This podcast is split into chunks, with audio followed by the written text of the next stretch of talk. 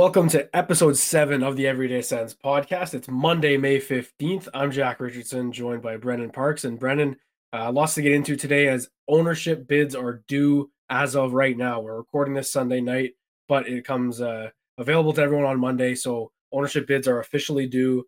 And we don't really know, I guess, how long the process is going to be after that. But uh, how exciting is this day, Brennan? Because it's been been a long time coming. This process has been very dragged out.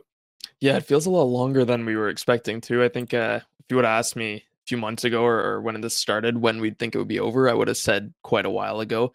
Just keeps dragging on, but uh, tomorrow will be a big day. I don't know how much info we're gonna get. Uh, I guess by the time this is out, we might know a couple things. But um, yeah, I mean, feel a little disappointed with ownership just based on the recent news, which we'll get into. But uh, regardless, I think this is uh, a big turning point for the organization and, and something that, you know, if you told any Sens fan two, three years ago that we'd be here today, I think they'd be more than content. So, yeah, looking forward to it. Yeah, this might have felt so drawn out just because of all the celebrity names attached to it and all the different headlines coming out. And, you know, we have to do our research on all these different groups and stuff, which is, you know, you do your due, due diligence. But I mean, the big news, obviously, last week, uh, which happened right after we recorded episode six, so it was unfortunate timing, but uh, that Ryan Reynolds is out. Uh, him and Remington were are withdrawing their bid. It was reported by ESPN, confirmed by Bruce Garrioch at the Ottawa Sun. Um, not ideal, right? Because he was kind of the guy who everyone was circling, and he was the standard, even though he hadn't really done anything yet. It was it was more of a you know he's done it in Wrexham. Uh, all his companies seem to do very, very well very quickly. Uh, so it just seemed like a match made in heaven. He's from Ottawa, uh, partnering with Toronto Realtors, which would have been good for LeBreton. Um, but it fell through because they weren't provided an exclusive negotiating window. So what I'm going to ask you is about this, because there were a lot of takes and a lot of opinions out there. Uh, do you blame this on Reynolds and Remington, or do you blame it on the Galiotto? I believe I'm pronouncing that right. It's the firm that the Senators hired to handle the sale, uh, a New York based firm. Do you blame Reynolds and Remington or do you blame Galiotto and the Senators for not allowing that uh, exclusive window to be provided for for their group? No, I definitely blame Reynolds and Remington and and there's so much like so many conflicting reports here because I mean they are definitely out. We know they're not going to make a bid, but then, you know, Elliotte Friedman chimes in and says, "Okay, Reynolds could join another group and and Friedman's the most plugged in guy out there, right?" And there's just so many different reports right now. Um, the window thing, like the reason they dropped out, and I wrote an article on it too, but it, it really confused me. I didn't really understand. Like I understand why it happened and, and that they wanted the window. I just don't understand why they thought they'd actually get the window, right? Like eh, four days before the bids are due, they just decide to drop out of the entire process when they were kind of considered the front runner by most people, right? It almost seems like it was a cop out in a way. I, I don't know. This is all just speculation, but um, I thought partnering with Remington was a bit weird for Reynolds from the beginning because Remington had the same thing happen when they bid on the Coyotes in 2012. They actually backed out of that deal too when they were kind of looking like they might get it because of the real estate opportunities. So I don't know like what's up with Remington, but I think their their relationship with the league is kind of broken at this point. Um, losing Reynolds would be just it, it feels so disappointing, even though we're going to be in a great spot. Um, I'm still holding out hope that he's going to join another group. I know uh, Michael Andlauer would be a, a, great fit for him if he did want to, but like Bruce has reported and several others have, he feels pretty disappointed about it right now. Ryan, I mean, I think again he was in it for more than just the money and more than just the real estate. But like he said on the Jimmy Fallon show when he went on there in November, he needed partners with deep pockets. And at the end of the day, if Remington wanted to back out of that deal, like he couldn't do anything about it, right? He can't buy the team on his own. So I'm sure he's bitter about it, but uh, we'll see what happens tomorrow. Maybe we get a, a little surprise. Yeah, it's interesting. And again, I don't know if we're going to hear tomorrow. Like it, it, might be another two weeks for all we know. They might have another round of bidding, God forbid. But uh, I, th- I think for me, I, I agree with you that, that it's on them because you can't, especially with so much public attention, not just because of Reynolds, but because of, you know, bigger names. And for all, like, we have to assume that the, the window was, was requested after Snoop Dogg and the Weeknd were reportedly interested. Like that's my guess. My my guess is that because why would they do that in the first place? But um, as a bid, you can't you can't prioritize them just because like because then it kind of lose you lose your negotiating power if you do that if you're the Sens right and let's not forget like this isn't the just just a regular sale. This is billions of dollars here. Um, and you might think, you know, the, these these ownership groups have have so much money they can, you know, it doesn't really matter, blah blah blah. But they they need to buy the team and then they need to have enough money to operate the team properly, right? Like they're not going to have an influx of cash right when they buy the team. So you have to think about that, and and that's also something to consider when Reynolds, if he wanted to join another group, because look, I'll give a little bit of credit to, or not, sorry, not credit. I guess I'll, I'll kind of criticize, I guess, send the sends and the firm that they hired, because I, I think part of what was reported is that Reynolds and Remington were frustrated with how long the process was and that's completely fair because he was publicly interested in November. Um, picked like I, I don't know. I, I don't want to say that the Sens are are taking too long here, picking their you know picking their best suitor, but they they had more bids than they expected. I think that was that was written um, and, and stated like they weren't expecting so much attention. Um, and in, in when that happens, you can drive the price of the bid up, and it's like it's a business at the end of the day. So uh, I guess where I'm going with this is like if Reynolds was to join another group, you might think originally like, oh, why doesn't he just put whatever percentage he was going to have into another group, therefore making it the highest bid by a mile? Like I said, you can't do that because you have to have operating costs. You have to be able to fund the team and like pay rent on uh, the the lease at LeBreton. Like there's so many other little things to to factor. So um, I think Andlauer might make the most sense just because there isn't another celebrity already attached to it. But um, for me personally, now that he's out of the running, I think I'm all aboard the Neko Sparks train. Yeah, and I've been talking about the Neko Sparks train too, and like I have uh, have this tweet where I put it. I said like his consortium is Snoop Dogg, Mattias Norström, who's close friends with Daniel Alfredsson, and they think Alfredsson would get a role. Like it's been reported that he would probably get a significant role on the hockey operations side of things with that group. Trevor Daley, Grant Fuhr, um, and then they. But the problem and, where people are drawing their lines with this group is that they have a lot of investors.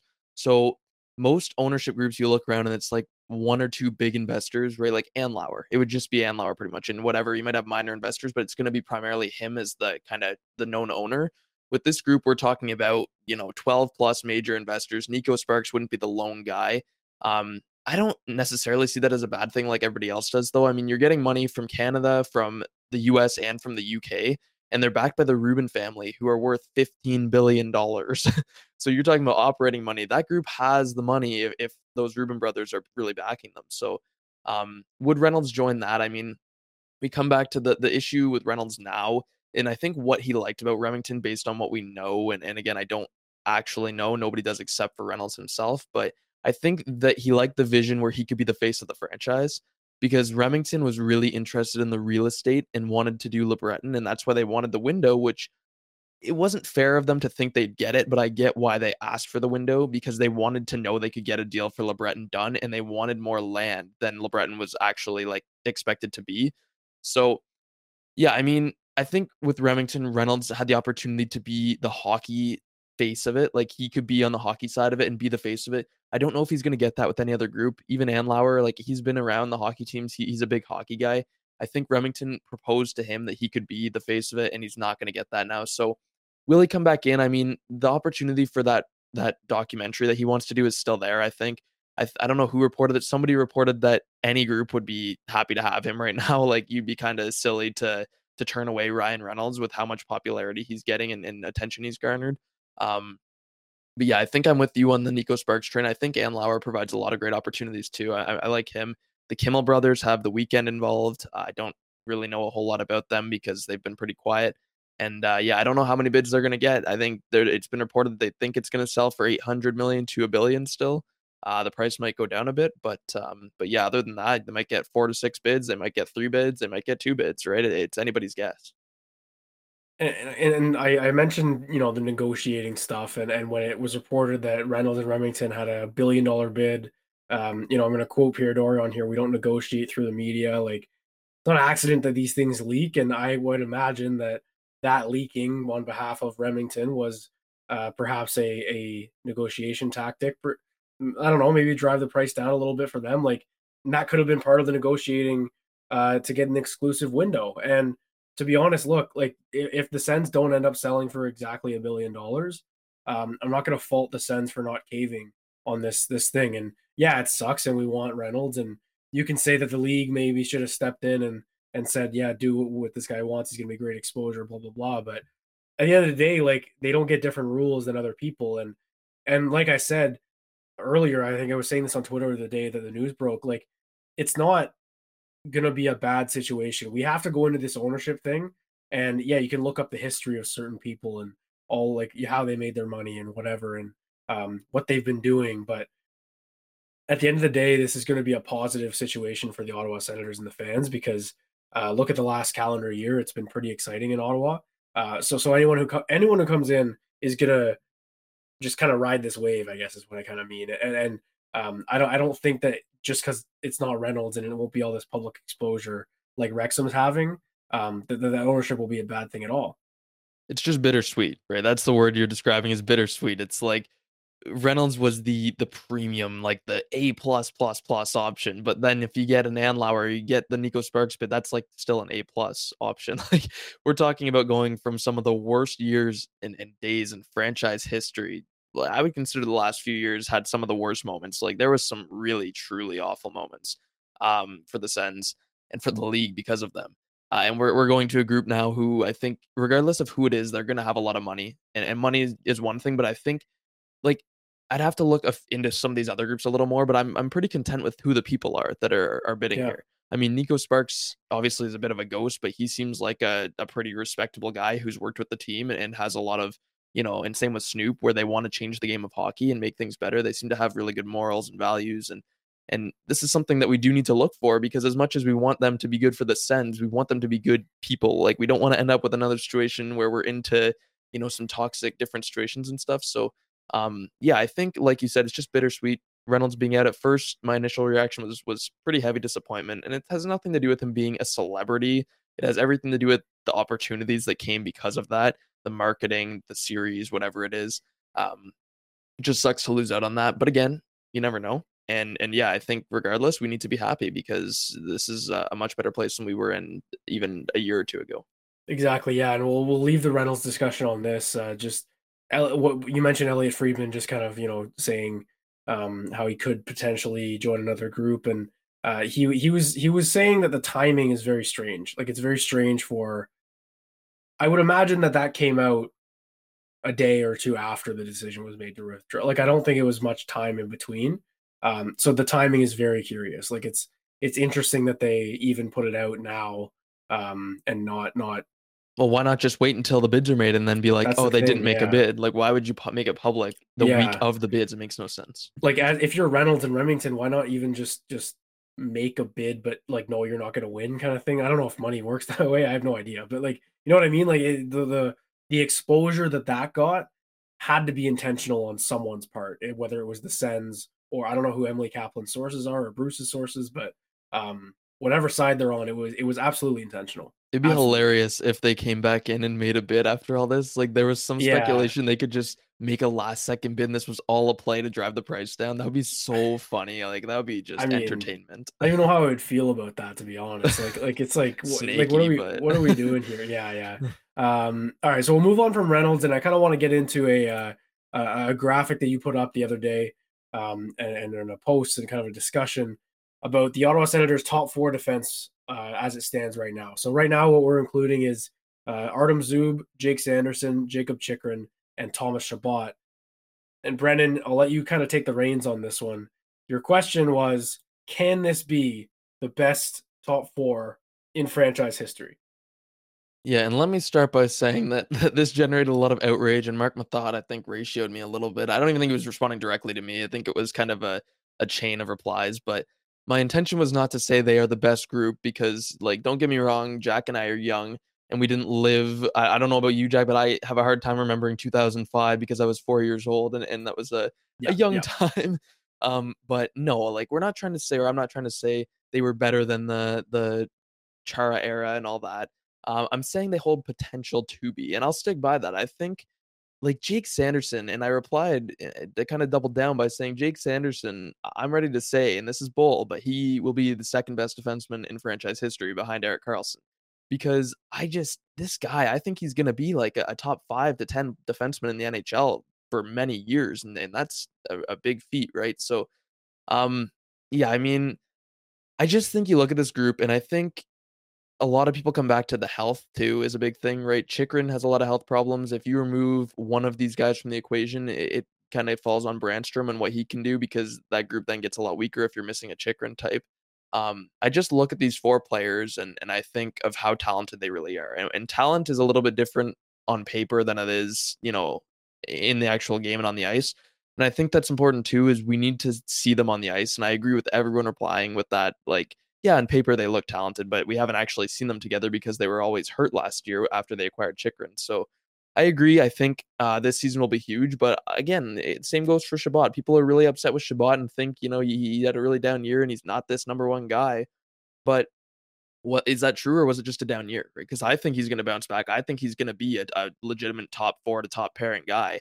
And you look at these four, and, and I mean, Artem Zub is a little bit behind the other three of them, but these are all like I consider Chabot, Chychrun, and Sanderson are all top pairing players, and it's hard to keep guys like that long term, and they should be able to with these guys. So yeah, what do you think? Well, I was gonna say like like it, it's maybe not how the outlook of it, and it's like oh you got one pairing that's gonna score all the goals, and then one that's gonna shut everyone down, and um, because yeah, I think it what it's lining up as Chabot, Chychrun, um, and that's probably your offensive pair between the, the, the two, with Sanderson and Zub being more the shutdown. But I guess my point is is kind of to what you said, like Chychrun, Sanderson, and Chabot are all number one defensemen on it on an NHL team. I, I'll stand by that. I'll fight anyone on that. To be honest, like I think all three of them have potential or are already number one defenseman in the league. So I guess like and like you said, we're a bit too young. I I don't remember watching Zdeno Chara as an Ottawa Senator. I'll just admit that. But at the time, what it was, it was Volchenkov, Chara, Redden, and Phillips, right? I don't. I mean, who's the number one guy there? And is it another case where it's you have three different number one guys? It sounds like it might be, right? Like I know that Chris Phillips at the time was dominant in shutting people down. Um, and I know Volchenkov was an absolute beast and just blocking shots and stuff like that. Uh, but to me, those four were so good based on what I know about the team and how good the Sens were at the time. Those four were just very good at shutting people down. They were they weren't it wasn't dynamic offense or anything like that. And obviously, look, you also have to consider the NHL in the game has changed dramatically. So I think a top four then and a top four now has to look way, way different. So to answer the question posed below there, can this be the best top four in franchise history? Absolutely. Because like you said, it's all about potential. And you think about I mean, I wrote I've talked a lot about Chabot, like you mentioned, like this that could be what he is. He could just be a 60 point offensive defenseman. That's okay though. That's still a top four defenseman. Um, but I, I, would say that even maybe even Chychrun, um, but Sanderson especially haven't hit their potential yet. Uh, so so to me, I think that's that's what's enticing about it. Whereas I would say Chara, I mean maybe maybe you can make the argument though that even Chara hadn't hit his potential in Ottawa. He definitely was better in Boston. I just mean like, was he? I think they were just all a bit older, is what I kind of is what I'm trying to say. Like I, I don't know if you've got the ages that are pulled up, but uh, I know been, that uh, Phillips was 1999, so he would have been, I guess, pretty young. Wow. I remember. Yeah, well, Chara was in his best year. I guess best, best or second best. He was 28 years old. So like we're talking like eight years older than Sanderson. Now I will say when I looked at the numbers, because for whatever reason I haven't actually looked at the numbers of like individually for Chara and Redden and all these guys. It's just not something that's come along naturally. But I mean, Chara and Redden actually each finished top 10 in Norris voting twice within like a three year span. And Chara was was uh in 2005 he finished fourth, and in 2004 he finished second in Norris voting on the Sens. Which I'm not gonna lie, surprised me a little bit because uh, the stories I've heard of Chara was that he was a goon who threw a lot of punches yeah, and broke his hand. I did so, not know that. Yeah, so he so finished second in 2004. 2004, yeah, finished wow. seventh, seventh in 2003, second in 2004, fourth in 2005, and then Ottawa let him go. So that like wow. that I mean that makes it a little more interesting and I see why people are so outraged because yeah, I haven't even looked at those numbers. I mean, say what you want, but it's impressive. Um, it is impressive. Now, those Sens teams were ridiculously good overall, yeah. right? Like when you're on a good team and an elite team who's, you know, among the top three, top five teams in the league, that makes you a better player. And if this core is a top five team in the NHL through Sanderson's prime, he is going to be a Norris candidate every single year. I promise you, I'd bet like I'd bet everything on it right now. Oh, and, and we don't like Travis Hamonic said this kid's gonna win Norris trophies. So I, I like Several. that quote from from the Hammer. Yeah, yeah. Um, but I mean, to to to kind of counter what you said about being on a really good team, you get Norris attention.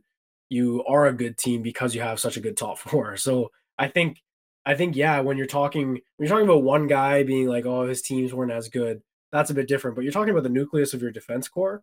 You can absolutely be like, you know, if if they're not taking them to a president's trophy, which is what the Sens in 2003 did with that top four, then you can make the argument that that top four was better. Um, now, if the Sens are a great team and then win the cup, that's a better top four than that President's Trophy team. So I think I'm going to start. Me- I'm going to measure it by playoff success at the end of the day. Um, so, but but to answer the question, it absolutely has the potential to be. Uh, and I, I think what I'll defend you a bit there because you did. It, it was a bit of outrage, and we'll get into another one that people on Twitter were mad at for some reason. Um, but I think you meant more. It, it has the potential to be, and I, this is one of the best top fours that Sens have ever had. Well, see, I thought that that was kind of self-explanatory because the way I like, we're talking about a 20-year-old Jake Sanderson here, and Chychrun too is only entering his prime. So I kind of the way I phrased it was a little, little bit messed up, but um, yeah, I meant this is one of the most talented groups and projects to be, you know, among the best top fours because again, I just it's potential, and I come back to talent and skill, and, and the modern age is a lot different than that 2005 era, like we're talking about. I think even a Chychrun and, and, a Chabot and a Sanderson, these guys have immense talent and skill. Like they're not just shutdown guys. These guys are very, very skilled. And, and, I don't know. I just I see a lot of potential, and I think they're constructed a little bit differently than that core was back in the day for Ottawa. Like you said, I think they're going to be a little bit more maybe offensive and, and able to contribute in that regard. It's a different game. It's hard to compare. It's not you know apples to apples. Um, but yeah, I mean, we can leave it at that. I just, uh, I definitely, I, I see a lot of potential, and I think they could be the best top four in a few years. The other thing too that we will we'll move on after this, but like you got to factor in longevity, right? Like how long are these guys going to play together? Because obviously, infamously, the Sens in 2006 picked Redden over Chara, and then the rest is kind of history there. But uh, you know that that that matters. You have to factor that in um, into what's a better one. Like if they have this top four somehow for the next 10 years, then I think that's that's pretty uh pretty elite. All right, so I I kind of alluded to something else that people on Twitter kind of got mad at, and I, I I guess right now it's Monday, so yesterday I just tweeted out I was like, you know what, nothing's really happening for the Sens. It's the day before the bids are due. Uh, it's a Sunday night uh, or Sunday during the day. Leafs are Leafs were eliminated on Friday, so it's a lot of that circulating around. Like, what are they going to do, and what's going to happen with management and coaching and blah blah blah. Uh, so I tweeted out that I would be happy to have Sheldon Keefe and or Kyle Dubas in Ottawa next season. Uh, I believe I, I don't know how many replies have come in at this point that we're recording, but uh, it was a lot. A lot of people are not happy about Keefe in general. I think most of the people said Dubas yes, Keefe no. Um, and I don't know why. I, I'm very curious why. Playoff success, sure. Um, but to me, and we've talked about this at like so much already. This is episode seven. We've talked about it probably every episode. Um, that next year the Sens have to make the playoffs. So I don't really, you know, we'll focus on what to do when you make the playoffs and how they can be a better team. And maybe maybe this core can't even play in the playoffs. Who knows? But until we get there, I don't care about that. So when I look at Sheldon Keefe, I see a one of the best coaches in the league in the regular season. And I don't know how anyone can kind of debate that and it's more about the defensive side of the puck to me, which is where the Sens need the most help next season. Toronto is one of the best defensive teams in the NHL. So I don't really know what the the problem with Keefe is. Like, I, to me, he's an obvious upgrade on DJ Smith, and that's no slight to DJ, but Keefe, I think, is just a better coach. So, uh, Brennan, how do you feel about everything? Because it, it was I was just a little bit surprised at how many. Like, I don't think anyone who replied and took the time to which we we are very thankful for. We always love that. Um, was was in favor of Keefe. I, I could be wrong, but it was very very against and very anti Sheldon Keefe in Ottawa. Yeah, so I don't pretend to know everything about Sheldon Keefe. I, I get where people are coming from because, for one, it's always hard to acknowledge that we want someone from Toronto, especially when they just got bounced from the playoffs. Like, it, eh, I mean, it kind of comes back to too that they just took DJ Smith from Toronto, and a lot of people don't like DJ Smith now and are unhappy with that. So it's like, are we going to keep taking Toronto's, uh, you know, seconds? And, and, this is what everybody's talking about. So I don't know. I think you look past that. I think we can be more mature than that. Um, Keefe in himself, I, the concerns with the playoffs are valid because Toronto is infamous for their terrible playoff streak, but I mean, the last three years before this one, or two, I guess two of the last three years, they lost to Columbus and Montreal in the first round, who were two.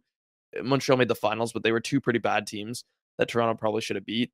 Um, again, though, it comes back to like how much of that is actually on Keefe. And, and we're not Toronto Maple Leaf uh, scouts or pros here that, that know everything about the Leafs, but to me, they were losing before Keefe came there in the playoffs, right? Like they were not a good playoff team years before Keefe came there.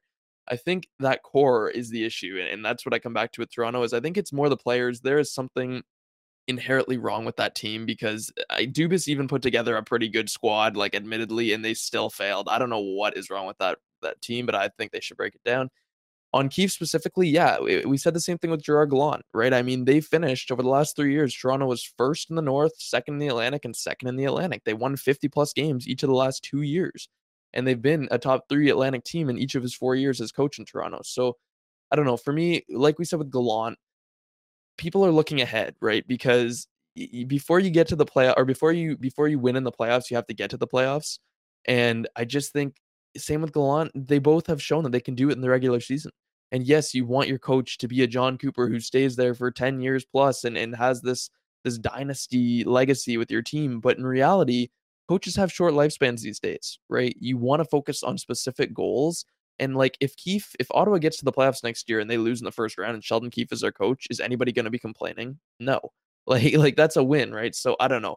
I would be happy with with someone like Keefe, but um but yeah, I'd be pretty much happy with a lot of the coaches on the market. So yeah, we just need a new voice and we're fans and we cover the team, but like imagine the players, like it's time just for a new voice and a new like a lot of people make a make a big deal about the system, but honestly, I just think like like it's got to be a new voice. So um, I don't know, eh, like I don't know a ton about the Leafs either, but obviously in the playoffs, I've been watching them a lot because they're on TV. Um, and, and you're right, I think it's it's on the players. I don't know, like I don't know how you classify someone getting out coached. Like I don't know how that, like, like is it goaltending? Like me, I saw a lot of people in Boston saying that Montgomery was was severely out coached by Paul Maurice. Like sure, I guess you could probably point to a couple things, but at the end of the day, like there's only so many adjustments a coach can make during a playoff run. Um, that that I don't know if it's if it's fair to to well, point it all at Sheldon Keefe. Marner's, Matthews, and Tavares combined for one goal in the second round. So if you want to talk about being out coached, like I just I don't know. I look at that stat and when you that's how much money is that? That's 30 million dollars plus right there on yep. your of your that's almost half of your cap. Yeah. And they they scored one goal in the second round in five games, six games, six games. Yeah. So mm-hmm. I don't know. For me, it's just no five games. Wow. yeah, that's five, bad. Yeah. that's yeah. bad. Panthers um, five. I don't know. You look at that, and and they're probably gonna fire Keefe. I mean, they should because they've just they need to do something different. But I just I don't blame it on Keefe when I see that Marner's, Matthews, and Tavares scored one goal in the second round. Like they all disappeared. How is yeah. that not on the players?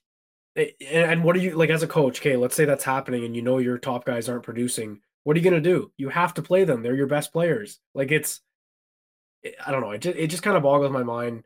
Um, when when I think this year actually in Ottawa to bring it back to the Sens, there were a lot of instances this season where it was it was it DJ Smith's fault uh, fault sorry, or was it on the players who weren't finishing? Because look, a coach can't put the puck in the net for you, and and as much as we like to make fun of how they kind of just bring up analytics uh, randomly in their press conferences, and it doesn't really sound like they're you know actually using them to inform their decisions. You know they were right about the expected goals and stuff like that's on the players. Alex DeBrincat and Drake Batherson did not finish this season, and if they did, you're probably looking at a team who was a playoff team, and that's just like it's just the fact. So as much as we want to, you know, harp on the defensive game I think I I said earlier that uh, the defensive side is the most important thing for the Sens to fix this summer. But honestly, if we're being real, it's five v five offense. That's what needs to to, to uh, excuse me to change if they want to become a playoff team. Because I think they were um, 18th maybe in goals against at five on five. I don't know if you can pull that up quickly. Uh, and I know their offense was just either a little bit below that or a little bit above that. But you need one of them to be like in the top half of the league if you want to even have a sniff of playoffs.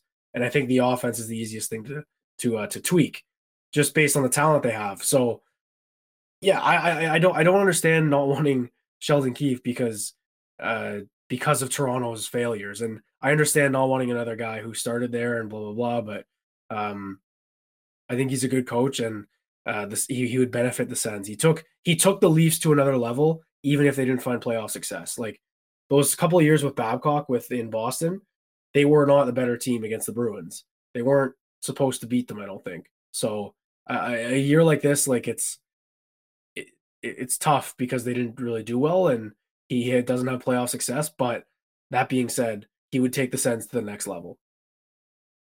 Yeah, so I just pulled up the numbers here. Um, this is kind of atrocious actually, but Ottawa had ranked 26th with 151 5v5 goals for, which considering their roster, they scored less goals at 5v5 than the Arizona Coyotes, for God's sakes. Now, wow. it's a little bit different. I mean, I could put it over 60 minutes to balance it, and they'd probably move up to around 20th, but um, expected goals, they were 16th at 176.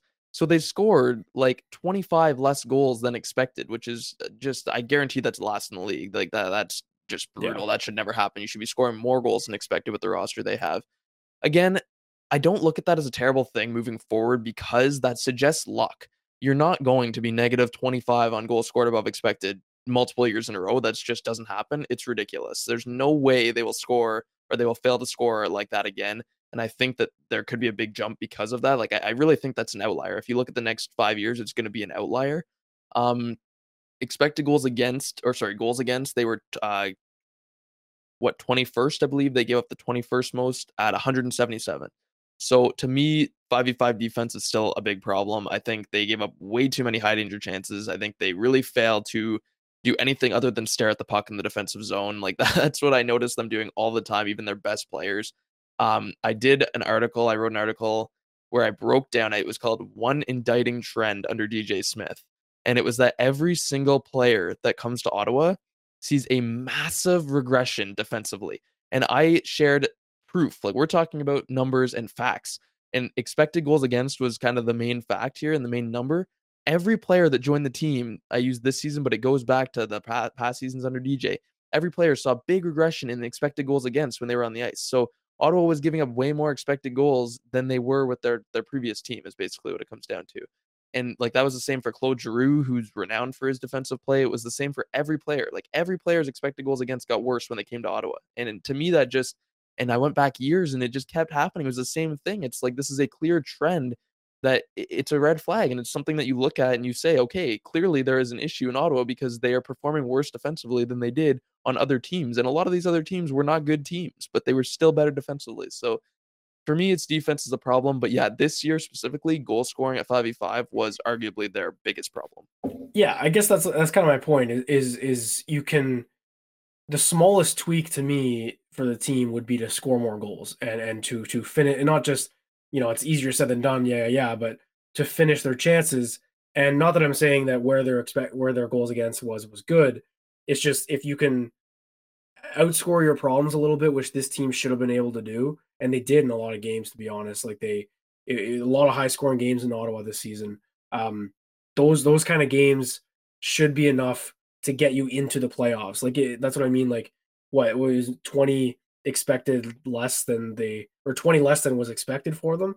That's not nothing. That's that's November. That's March. Like 25. that's 25. Like that's incredible that they like ugh, it's it's just it's not good. So my point is anyway, that could easily have carried them into the playoffs this year and then we could talk about, you know, fixing defensive stuff um in the offseason cuz even if they made the playoffs this year, I'm sure we would have a discussion uh, about DJ Smith being the coach.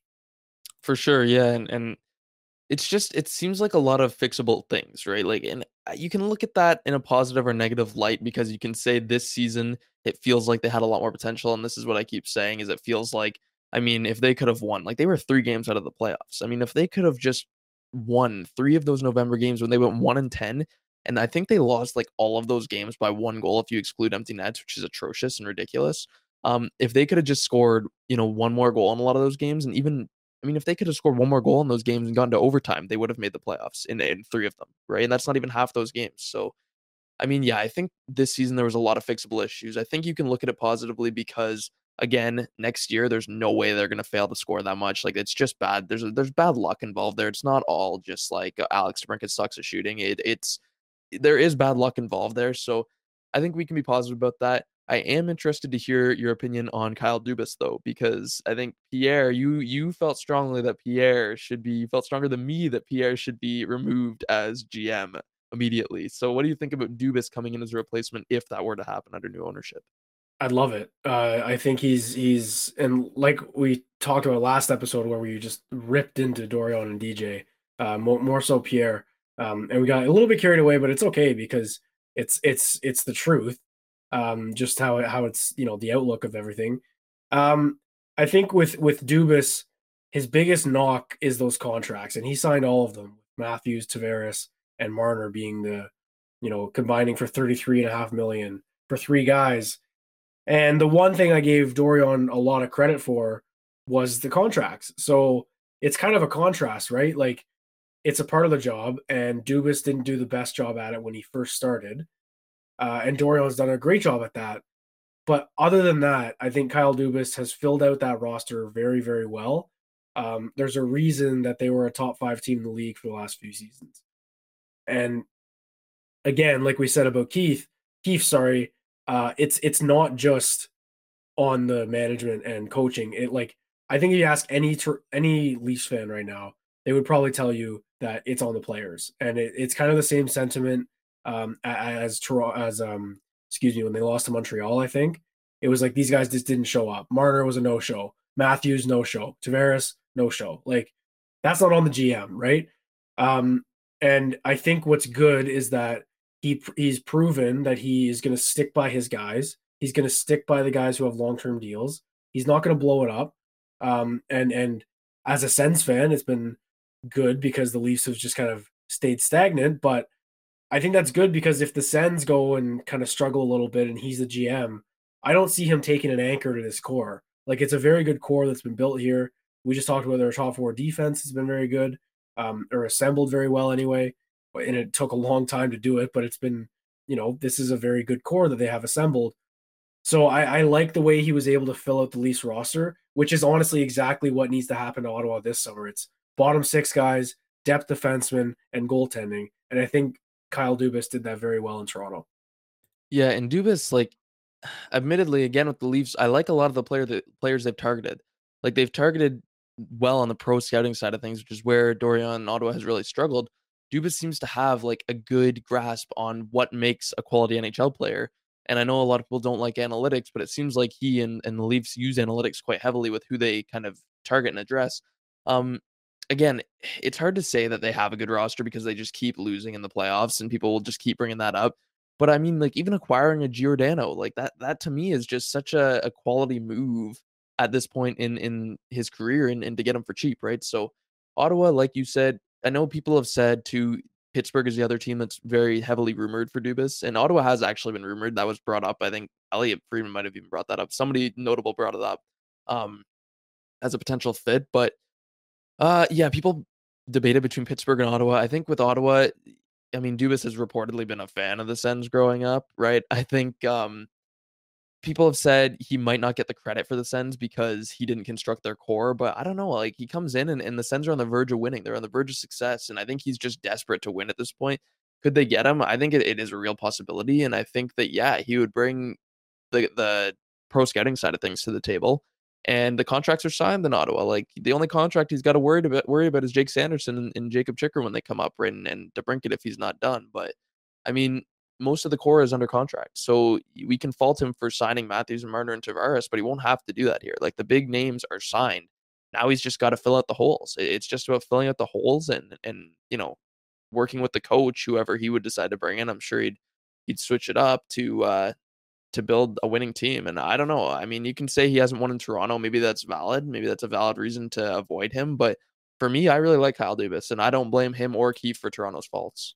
That's the thing too. And and look, we're talking a lot about the Leafs, but it's a big story because yeah, they're they're a top team that has lost all the time, so they have to change something. So obviously, there's going to be a lot of assets that they have, management and coaching included, that I'm going to covet as a team that hasn't been in the playoffs in six years. So that's kind of part of it. But also, like people a lot of people when I throw Sheldon Keefe were like, I want to, you know, we need a coach who who can win.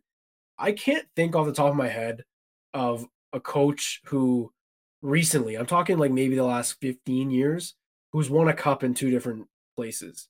Uh, I know that people have made it to the finals. I know Peter Laviolette, I think, was the coach in Carolina, and then I know he made it to the finals a couple years later with another team. But maybe Pete DeBoer, but he hasn't won a cup. Like he's he's had success everywhere he's gone.